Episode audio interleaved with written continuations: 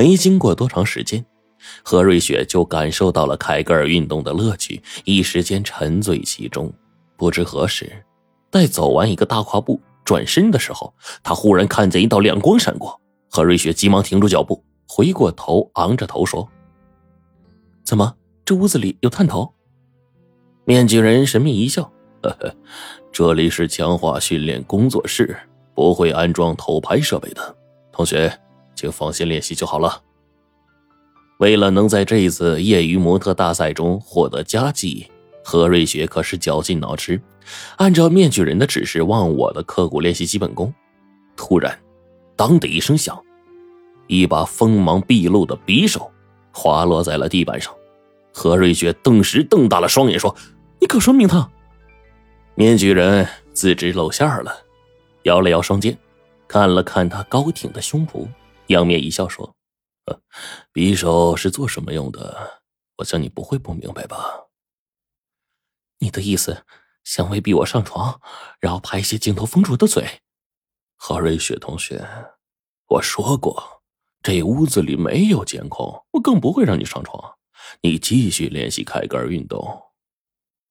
面具人咆哮了两声，戴上了塑料手套，说：“呵呵，我的意思是，想让你去见那三个俱乐部同学，他们的凯格尔运动练得炉火纯青。”见面具人一改从前的言辞温软。何瑞雪猛生寒意，怒目相视，转身跨步迈向了大门口。面具人冷笑着说：“ 你已经走不出这间屋子了，而且这个训练室有世界一流的隔音设备，你喊破嗓子，也不会有人听见的。”他捡起匕首，刀刃逼向了何瑞雪，杀气腾腾。面对着突如其来的变故，何瑞雪一时愣了神，高声吼道：“你究竟要干什么？”“ 当然是要你的命！”面具人递给何瑞雪一张字条，“你把这个字条放进胸罩里，或许你会轻松一些。”说完，把刀子已经抵在了何瑞雪的胸口，然后发出了一阵狂笑。那阴森的笑声回荡在别墅三楼，像是死神的召唤，让人不寒而栗。你要杀我？别慌，别慌。你知道乱石岗三区女尸吗？就是我们俱乐部的三个同学。因为你刚去七星寺烧过香、拜过佛，还是洁净之身。如果让你走出这间屋子，我这游戏就没法玩下去了。何瑞雪一下愣住了，脸上呈现出深深的震愕。乱世刚三起离奇命案，居然是面前这个丑陋的 T 台教练，不，这个魔鬼的杰作。何瑞雪是一个机智的女人，不会束手待毙的。此刻，寒光闪闪的匕首面前，他倒表现出了平时少有的冷静和坚强。站着钉子布，傲然面对，苦笑着说：“今晚我注定走不出这间屋子了。但是，我去见三个姐妹之前，我想弄明白一件事情：究竟是什么原因，非要让我们死于你的匕首之下？”面具人突然收回了匕首，在何瑞雪的面前晃了晃，嬉笑着说。那我就满足你这最后的愿望。实话相告，我这辈子不缺女人，可我心中有一个秘密，你知道吗？他手中的匕首再次逼向了何瑞雪，因为我身材短小。没有潇洒的男子汉的气质，从中学到大学受尽了不公正的待遇，甚至连老婆也被人勾走。于是我发奋写作，最终成为一个作家，后来又成为一个模特教练。我要让这个城市的美少妇成为我忠实的学徒。一个偶然的机会，我懂得了如何寻找刺激，那就是让美少妇死于我的刀刃之下。何瑞雪听的是毛骨悚然，嘴唇颤抖，满脸泪水。因为你太完美了，我才要你的命。”这声音是咄咄逼人，像是来自地狱的魔咒。何瑞雪浑身发出，脸上的肌肉也因为恐惧而扭曲变形。没料到，这个严肃而孤傲的俱乐部教练现在已经完全的疯了。你一定是疯了！何瑞雪声嘶力竭，往后退至了墙角，蹲了下来，仰头骂道：“你这个杀人魔，你会得到报应的！”面具人发出幽灵般的咆哮，步步紧逼。何瑞雪使出浑身的解数，猛地跳起来，冲上前，狠狠抽了他一耳光。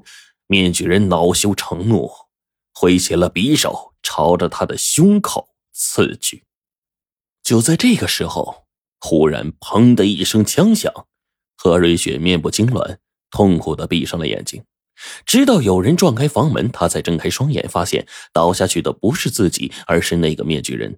子弹是从窗外射进来的。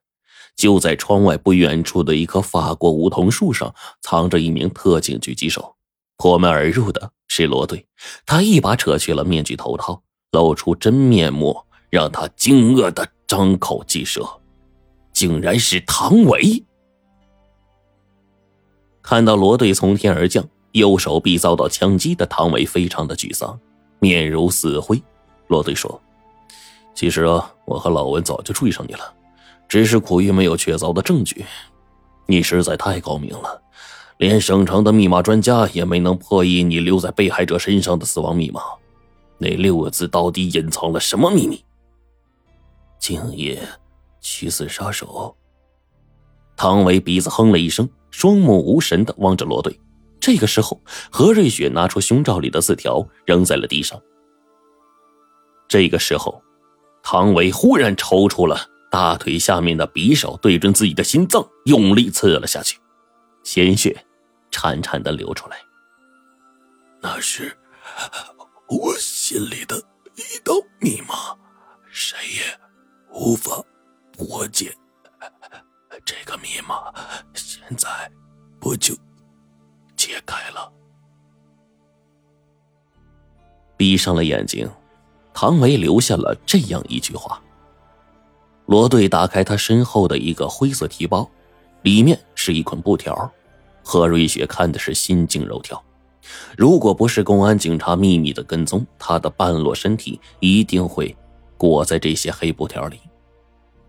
智者千虑，必有一失。实际上呢，市报的文总编第二次收到那封信之后，找来了报纸，精样认真的核查。原来，在原地这三个字是唐维读样时删掉的。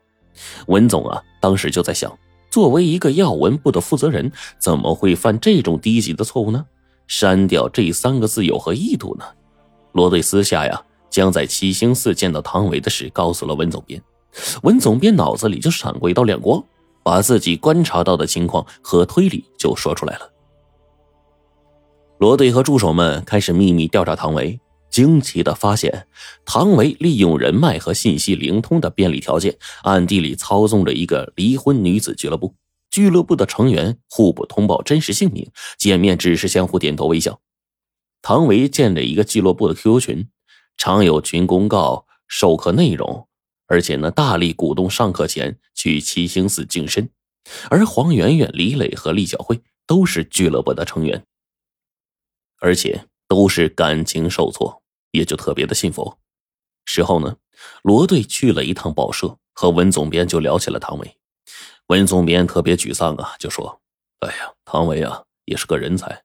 当初呢，退休的老社长把他推荐给报社的时候啊，他只能做一个校对。